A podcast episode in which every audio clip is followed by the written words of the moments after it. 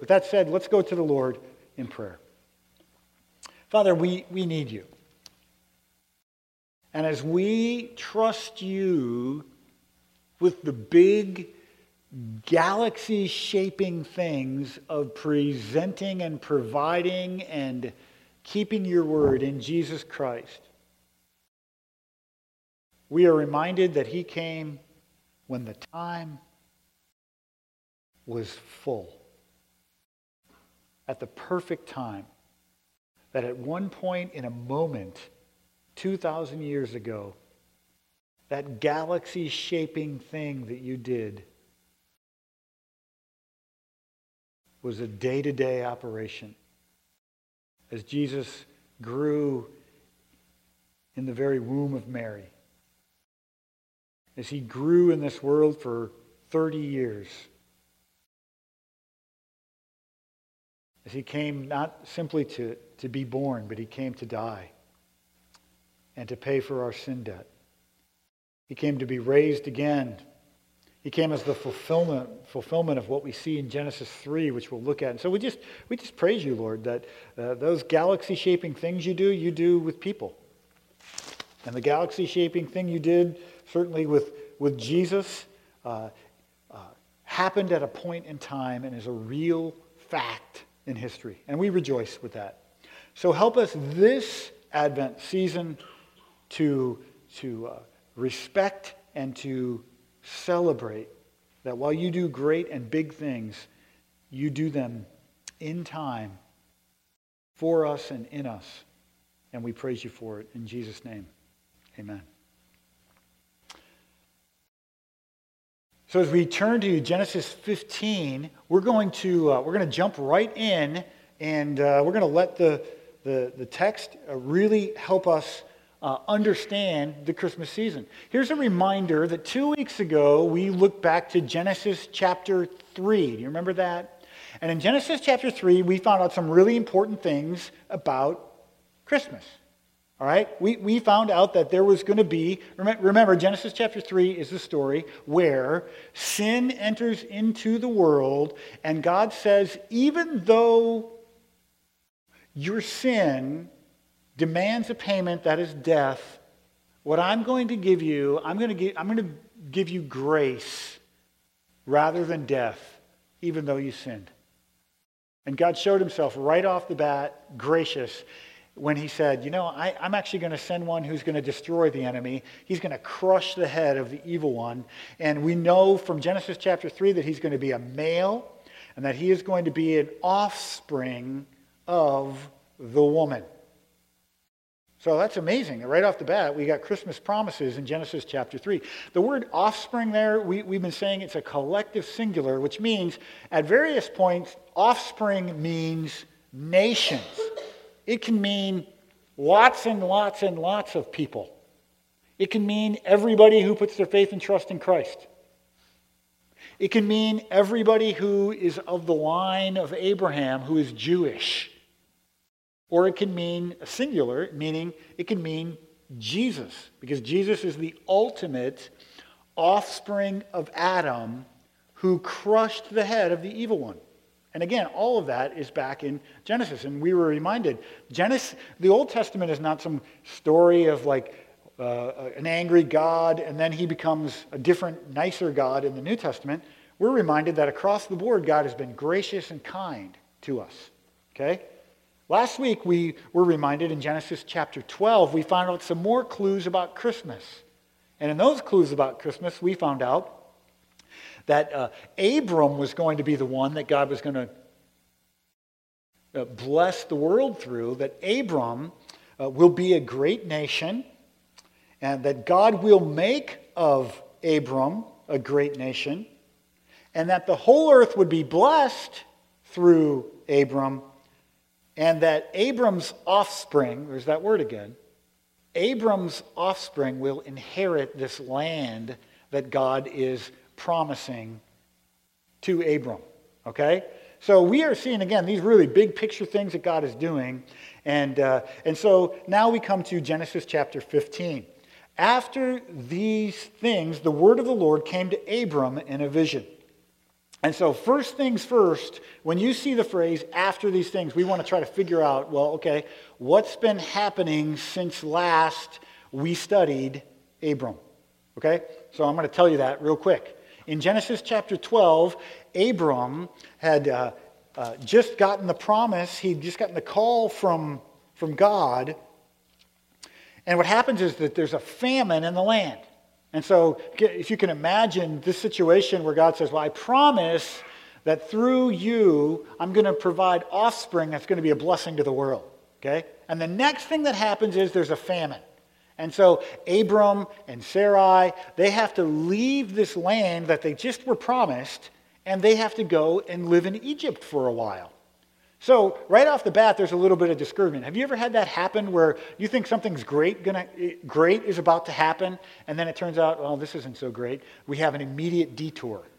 And so, this immediate detour in Genesis chapter 12, Abram and Sarai find themselves in the middle of a famine and they have to go to Egypt so that they can eat. Then Genesis chapter 13 comes. And, and what had happened, if you remember, again, last week, we found out that when Abram was traveling, this, um, this nephew of his named Lot was going to travel with him. And the phrase we heard last week was that uh, Lot was going to represent a future challenge. You have someone like that in your life? Been traveling along with you and you're finding out, oh, that's a challenge. This person traveling with me is making my life a challenge, right? And so that's what happened is they this whole group of people come out of Egypt and they've got more possessions than they've ever had after being there because of the famine. And they get back to the land that God has promised. And what happens is all these people are fighting. They're arguing back and forth. And so Abram's, you know, group is fighting with Lot's group. And finally they look at each other and Abram said, This isn't good. Let's, let's just let's separate and you choose which way you go, and I'll go the other way. And so, if remember, Lot says, "Well, I'll take the, I'll take this valley," and Abram says, "Fine, I'll go the other way." All right. So they separate; they can't work it out. And now uh, we we won't look closely at it, but in Genesis 14, and that this I think is the immediate reference to this phrase in our passage today, which says, "After these things." Here's what happened the, the, the after these things that we're talking about was a skirmish, a battle. And so if you remember what happened was Lot, he chose this beautiful valley to live in, and he went to live in Sodom. Now, Sodom obviously is, is very famous for some very negative things, but we're not going to talk about the negative things here. What we are going to talk about is that Sodom was taken captive in a battle. And so these five kings are against these other four kings. And long story short, Genesis chapter 14, Lot gets carried off, and he is now a prisoner. He's basically a prisoner of war. And so the word comes back to Abram hey, guess what? Your, your nephew that caused all that problem, that caused all the fighting, caused all the situation that separated from you, he's now he's a prisoner of war. So Abram's like, ah, all right. So he gets his trained guys together, and, and the trained guys go out and they find where uh, the, the prisoners are being kept, and there, a, a skirmish ensues, and God delivers the, the enemy into Abram's hand, and Abram takes all of these people back to their rightful cities. So Lot goes back to Sodom, Everybody goes back to where they belong to. They have this amazing moment where they're in the Valley of Kings. I want you to think about this epic movie, and the war is over, and Abram is standing there, and here they are in the Valley of Kings. And these, these kings come to Abram and say, Well, I mean, man, you won the war, so here's all the, you can take all of the possessions, you get all the stuff. If we could just have our city back and we could have our people back, that's all we want. And Abram says, Look, no way. Keep all your stuff. I, I am going to, the, the people that went to help me with the war, reward them. But I don't want you to ever think for a minute that I'm wealthy because of what you gave me as a result of this war. I'm not taking anything. And in fact, not only am I not taking any of that, I am going to tithe from the spoils of war, I'm going to I'm going to give a gift represent, recognizing that God gave me the war, that God gave me victory here. Okay? And so here Abraham gives a tenth of all that he has, and he got nothing from the, the battle. He gives a tenth of all he has and says, Okay, I'm going to give this to the Lord at this moment. So that is the immediate reference to Genesis chapter 15 after these things. God, I have a promise from you that you are going to provide an offspring.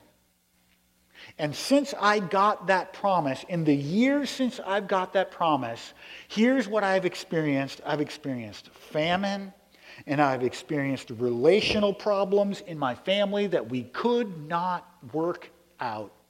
And I've experienced a battle, a skirmish that I would never have chosen in a million years. I just, I've experienced a lot of troubles. Okay? And what I don't have is the fruit of what you promised that I would have. And so in Genesis chapter 15, after these things, the word of the Lord came to Abram in a vision. It's, it's an amazing thing to think that after that battle, that God saw that Abram was going to need some encouragement. In my mind, I've got Abram sitting in whatever his tent or his little living room looked like. And we'll see, you'll see why I think that in just a minute, but that's where I think he is. I don't know if he had a coffee table. I don't know if he had coffee.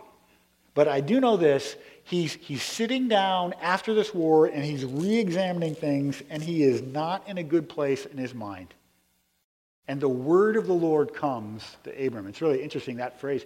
You know that that phrase is only used of, of prophets in the Old Testament. It's very, the word of the Lord doesn't just come to everyone. Now, we have the word of the Lord to us, and it is completed. So here we have it in our hands, and, and we can go to the word of the Lord and, and read it.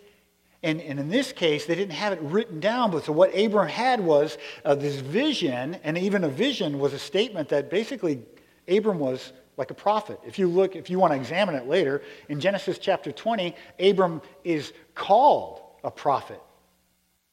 So we have him in the Valley of Kings working out, working out basically the uh, spoils of war. Here, Abram's considered a king. And we have Abram considered a prophet as he, in Genesis chapter 15, is about to tell what, what's going to happen to God's people. And there, if you read through the entire chapter, we find out that he tells them that they're going to be held captive in Egypt for 400 years. He is doing the work of a prophet. And we have him later uh, taking care of the needs of the people like a priest. And so I say all that to say I don't want us to miss things like that when we come to these scriptures. That, that Abram is like a symbol here.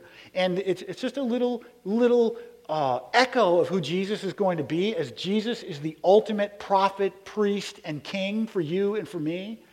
But there's just an echo of that in Abram's role here in Genesis chapter 15, as he is a little prophet, priest, and kingly.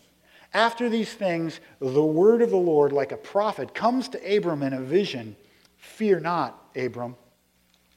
I am your shield. Your reward shall be very great.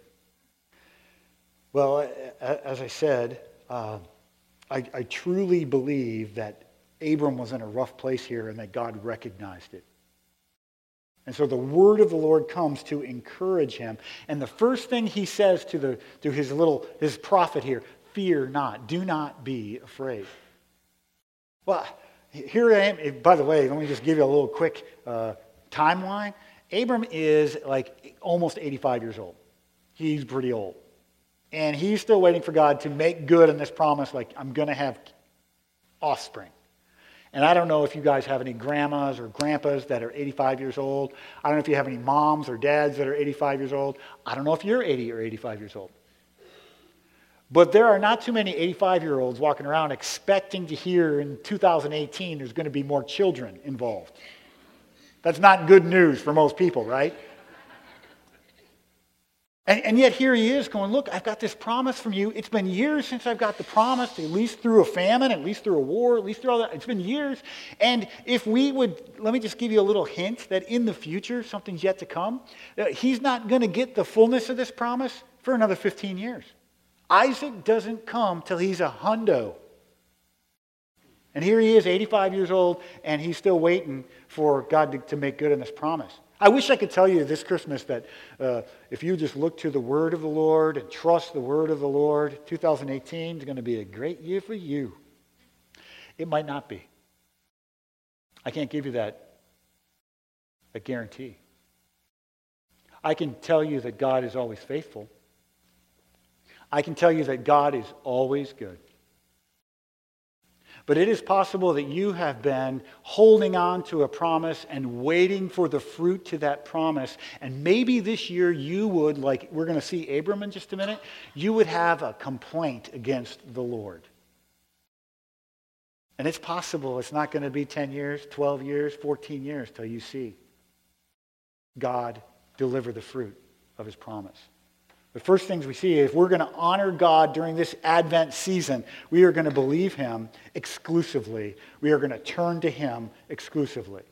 Okay? So uh, after these things, the word of the Lord came to Abram, and listen to what, listen to what God says to him. The Lord there is, uh, we're talking about the covenant keeping, relational God. He says, Fear not, Abram, for I am your shield. Do you ever have a famous person know your name?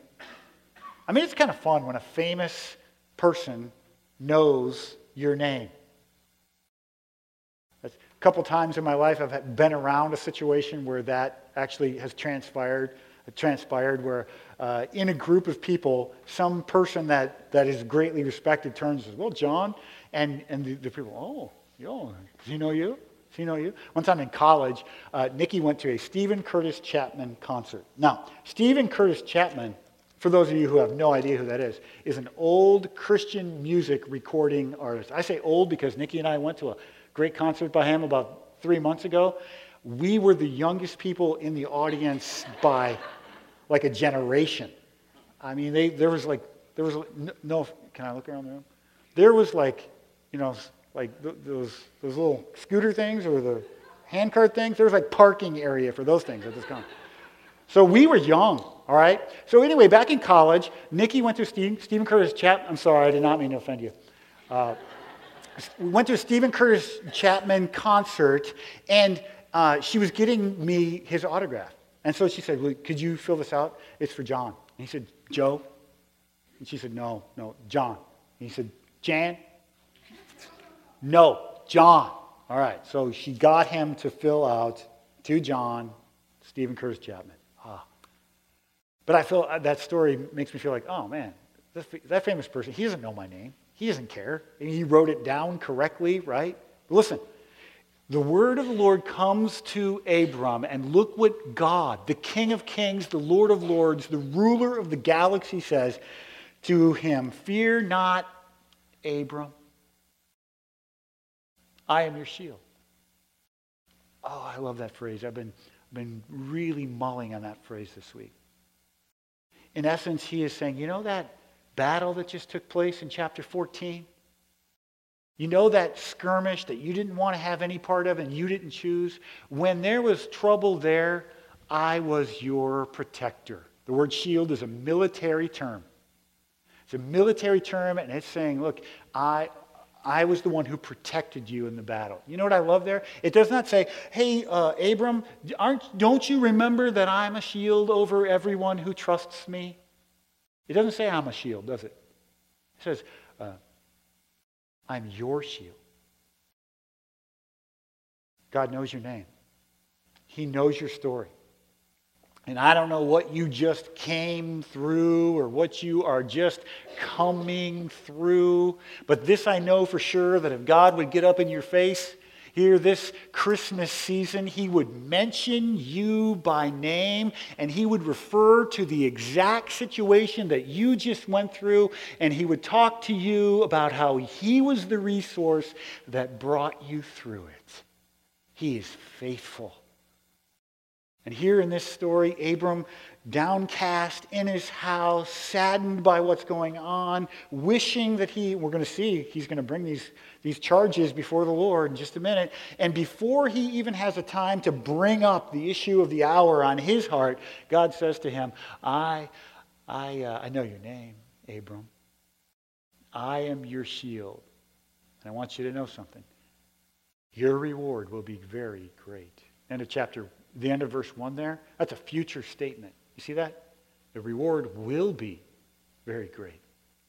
And the reward is talking about a, a material blessing from following after him.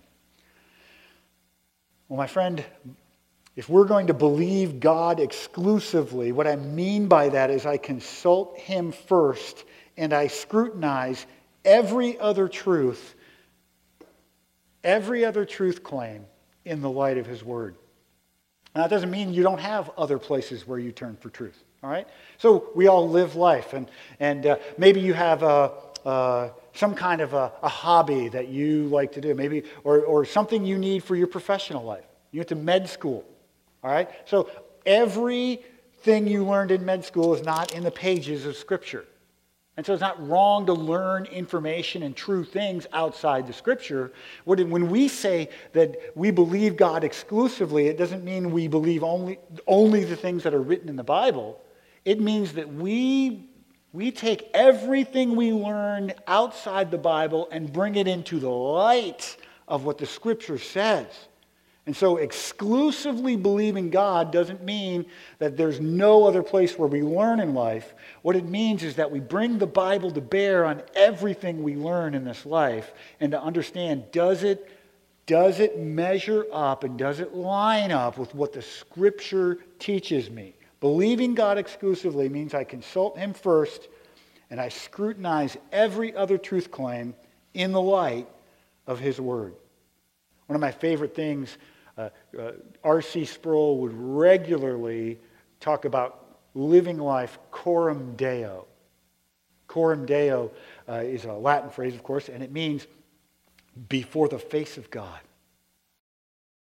That's how we live our life. In fact, uh, somebody asked R.C. Sproul and said, Well, what is the big picture of Christianity? What does that mean?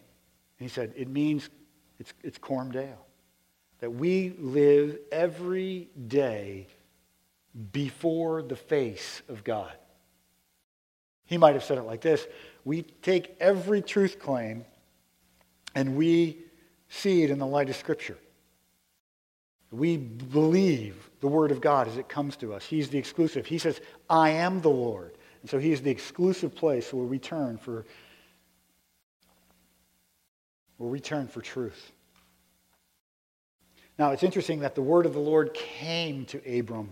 And we already talked about this idea that uh, the, the word of the Lord now, it doesn't come to us in that way. We don't necessarily have visions today. We don't have visions today where we get some new word of the Lord. We have the scriptures.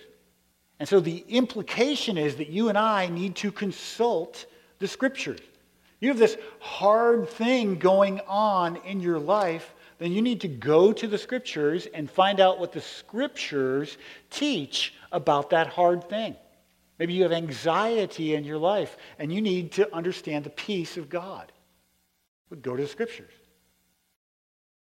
Maybe, maybe you have a, a situation where you need more wisdom. Ask of God and go to his word. In the two years after R.C. Sproul converted, excuse me, in the two weeks after R.C. Sproul converted to Jesus Christ, he was in college at the time. He was enrolled, it was the middle of the semester. And in the two weeks following his conversion, he read the scriptures cover to cover. Cover to cover. Two weeks while a full time college student. And so I'm telling you, uh, we don't consult the scriptures enough. I'm telling you that I can grow in making God's word my exclusive source for understanding living in life. I can grab a hold of a promise better than I have it now as I approach God's word. I can obey God more fully than I am now as I give myself over to his word. Can you? Because, guys, that's what Christmas is, is all about. It's, it's coming to the Lord and saying, Well, you are my exclusive place of truth. You are the Lord. You are the Lord God. Abram is described here as we just talked about that as a, as a prophet. And as God comes, he says, Fear not. He says, I am your shield. Again, a military uh, term, and that your reward will be very great. My, my friends, can I just remind you that there are some Christmas counterfeits in terms of the truth. Your recent disappointments that you didn't sign up for, if you are victorious, you could think that you did it. And if you are currently failing, you could think that God's not at the switch, that He doesn't care, that the promise that He made to you at one time is someplace out there in limbo land and you're just not going to get it, right? And so we come back to the scripture time and time again. Well, we honor God at Advent number two by believing Him continuously. We believe Him continuously. Verse 2 Abram said, O Lord God, what will you give me, for I continue childless, and the heir of my house is Eliezer of Damascus? He's saying, Look, you, you should be giving me something. You should be giving me. And he wasn't talking about stuff, he, he was talking about an heir. He was talking about an offspring. He was basically saying, Lord, I'm now ready for you to keep your promise. Do you remember years ago you made the promise? I'm ready for the fruit of that. I, am ready for you to give me, to, to actually work it out and keep your promise to me. Verse 3 And Abram said, Behold, you have given me no offspring, and a member of my household will be my heir.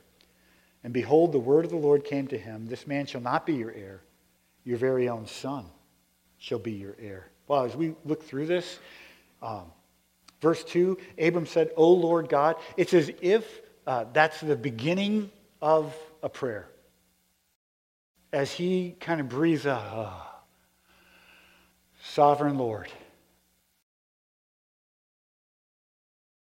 I need help.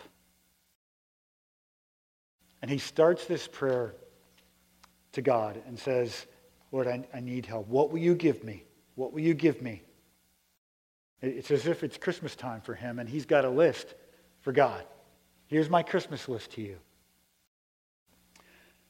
Abram said, Behold. And, and, and so he, he's saying, God, look at this. Look at this. Do you see my situation?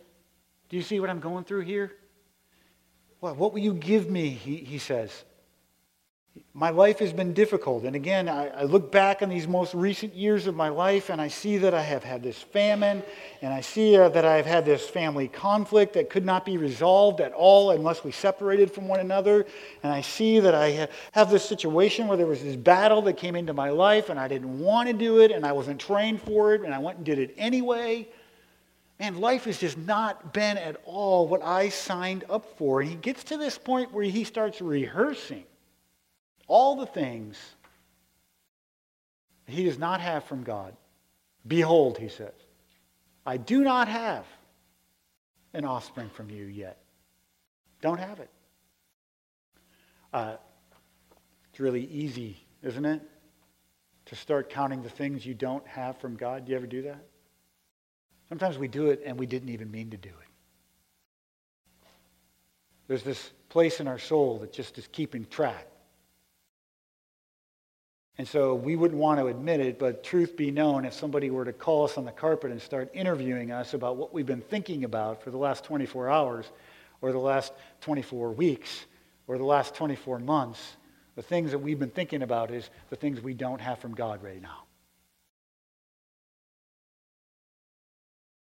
It's interesting that Abram's response wasn't to look back at the famine and say, Look how God saved me from the famine and provided for my, my family and took me through the hardest, the hardest physical days of my life when I was broke financially and had such difficulty and had to literally go somewhere else.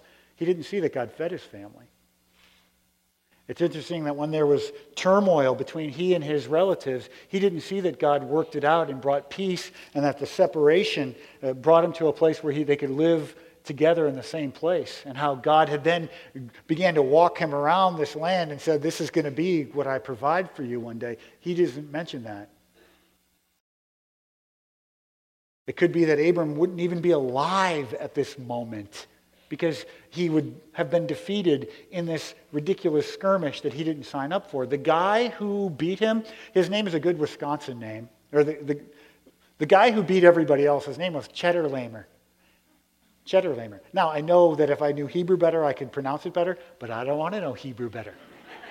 I want to call him Chedorlaomer. So Chedorlaomer is this king that Abraham Abram has just beat.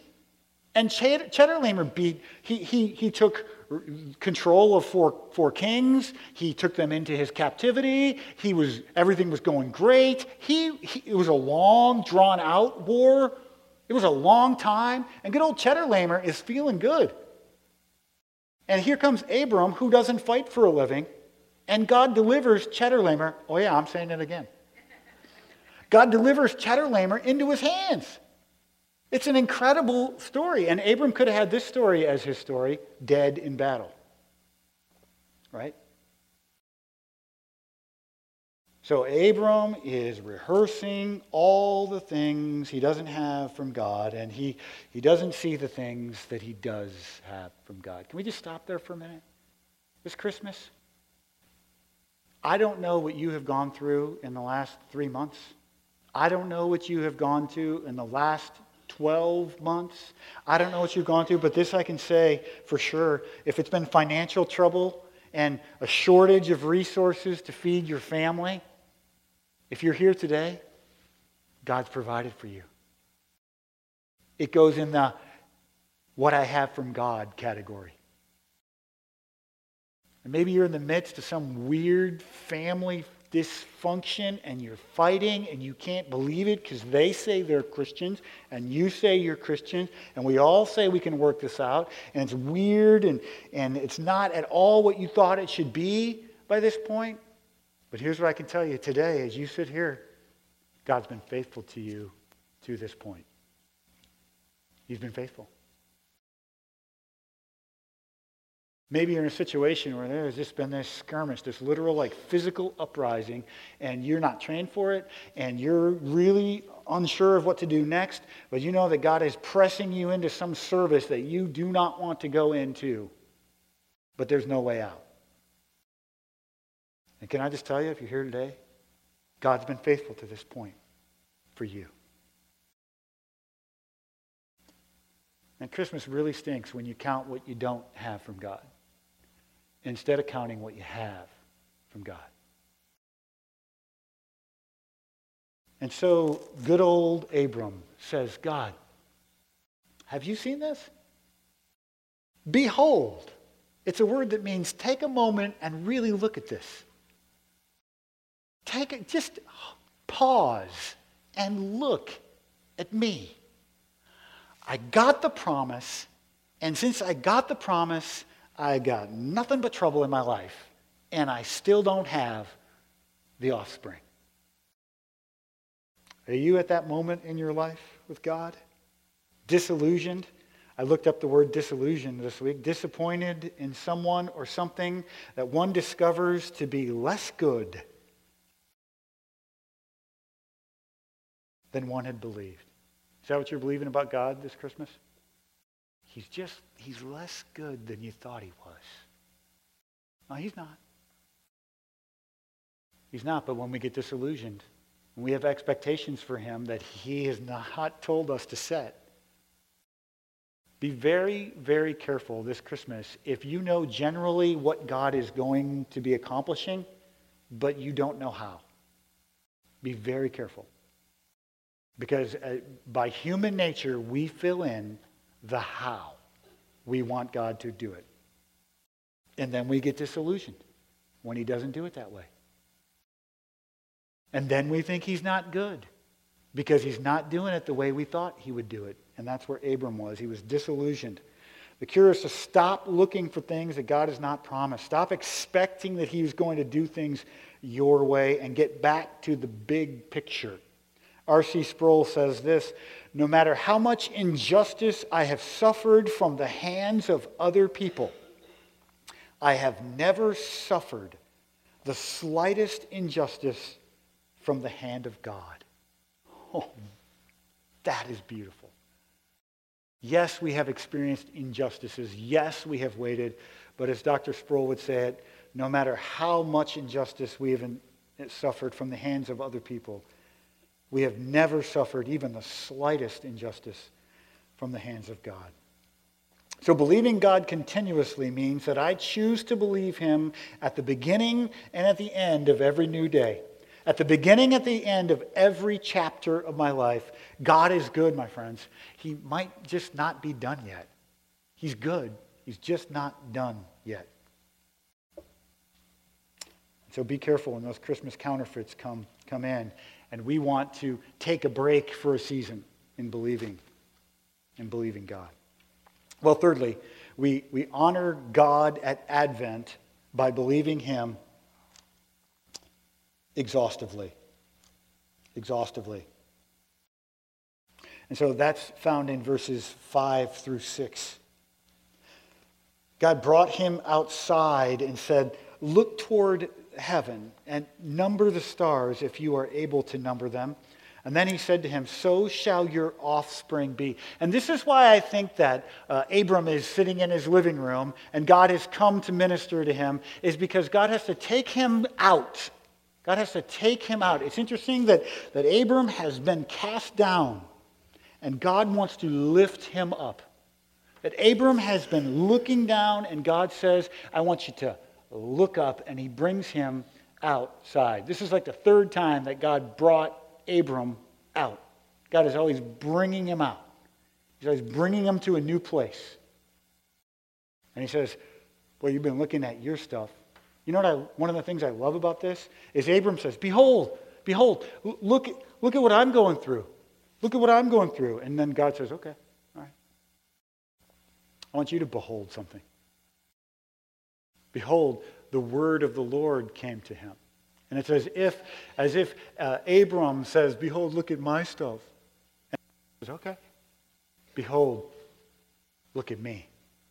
Look at me. And my friends, if you are in this holding pattern of looking at your stuff, Today is an opportunity to take the word and lift your gaze. God brought him out, and he brought him out. I'm telling you, I really encourage you tonight. I, w- I would love for all of us to, to do this if it's possible. You put on your coat with your family, and if uh, you have the Yaktrax and there's ice in your neighborhood, then make sure you put the Yaktrax on. If you don't know what that is, just go out. You'll be fine.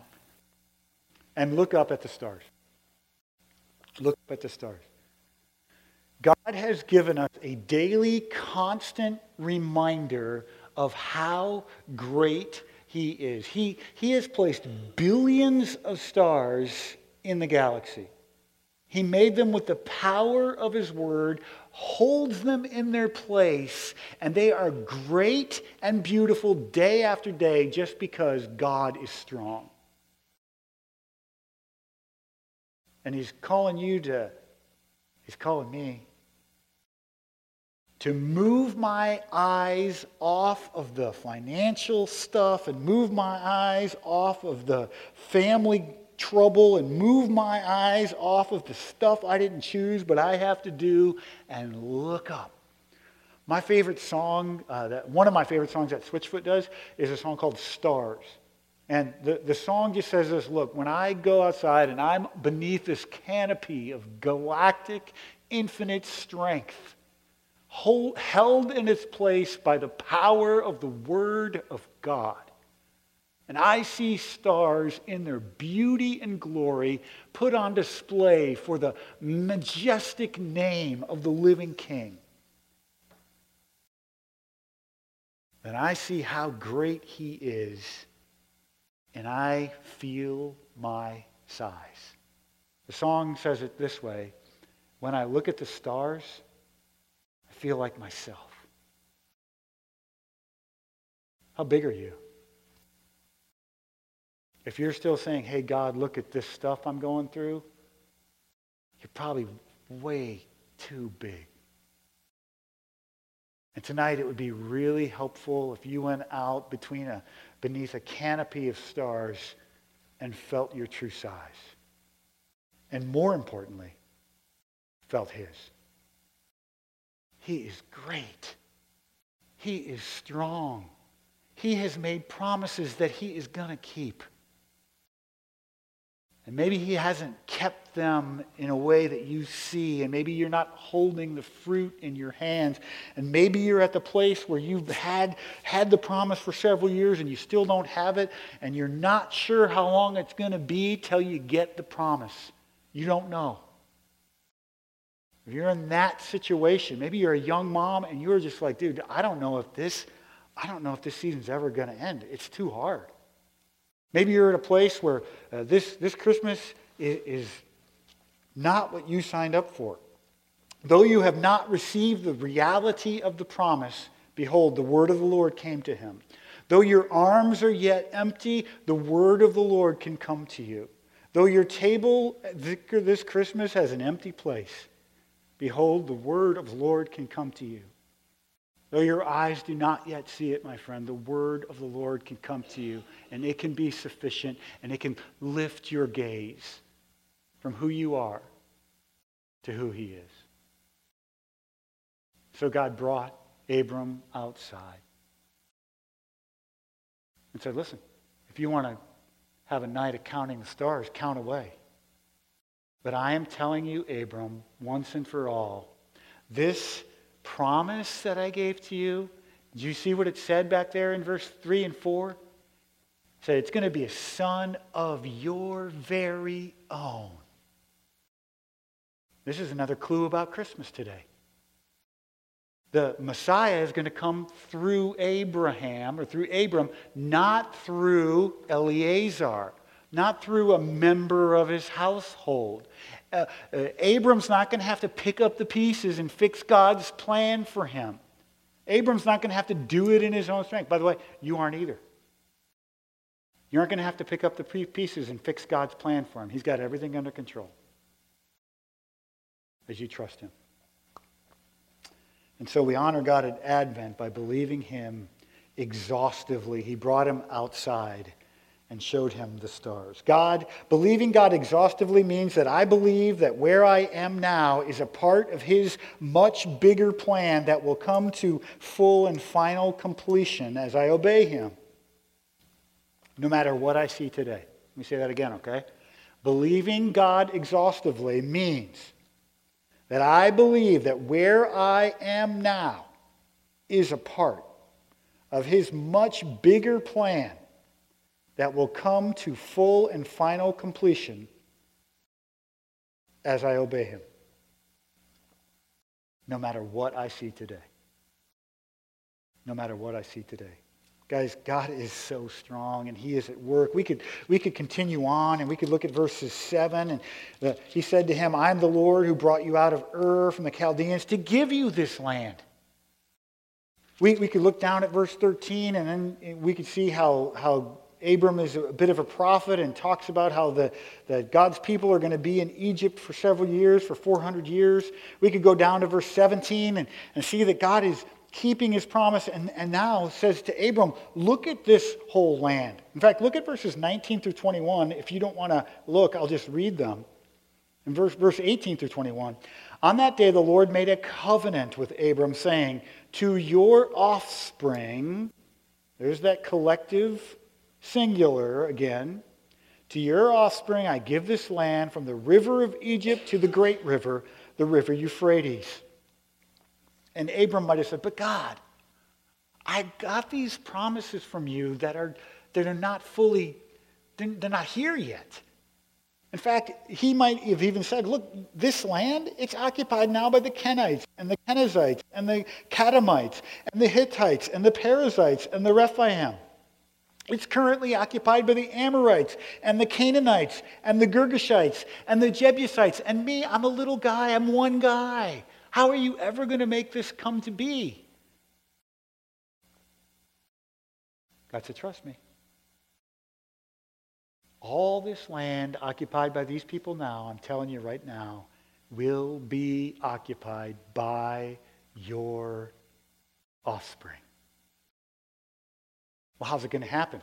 We could, we could fast forward to God's amazing strength and big picture strength and, and ask, how's it going to happen today? We don't know how it's going to happen.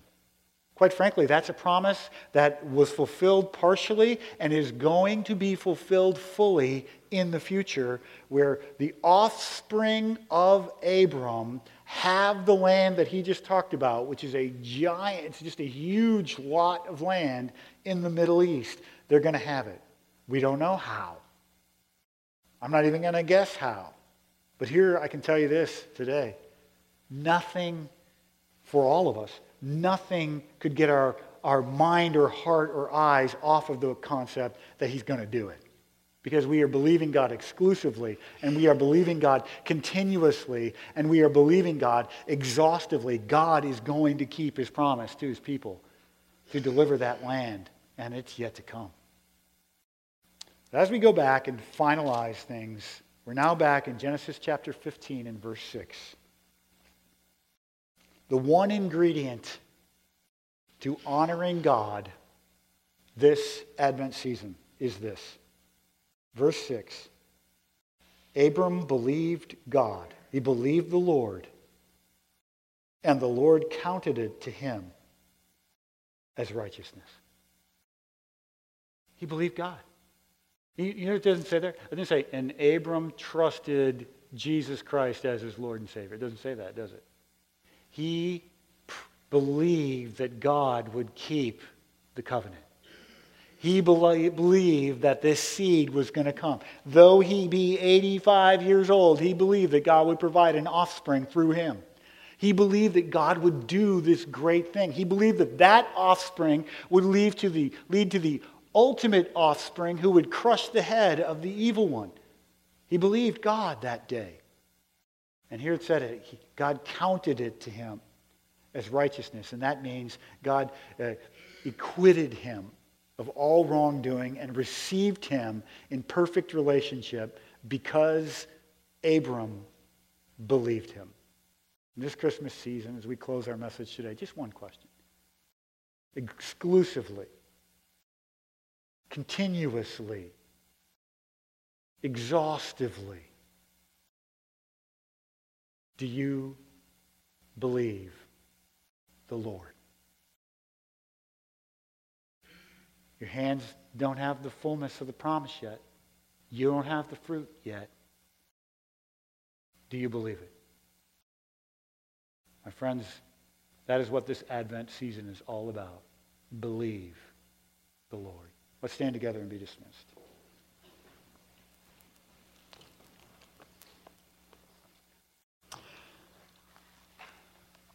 Father, we praise you for your goodness to us and what you've done.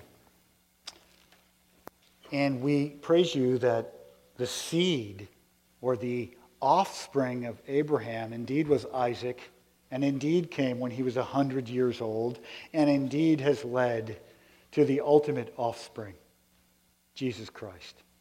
We celebrate Christmas. Thank you for your goodness to us. Thousands of years prior to Jesus being born in Bethlehem, you made promises and covenants that you kept and you keep perfectly. And we rejoice. So help us, Lord, because some of us are going to a place where there's financial strain this week and we need to continue to believe you. Some of us are going to a place where there is relational family strain and we need to keep believing you. Some of us this week are fighting battles we didn't sign up for. And we need to continue to believe you wholeheartedly in the midst of Advent. Help us with this, even as we celebrate together a very Merry Christmas. In Jesus' name, amen.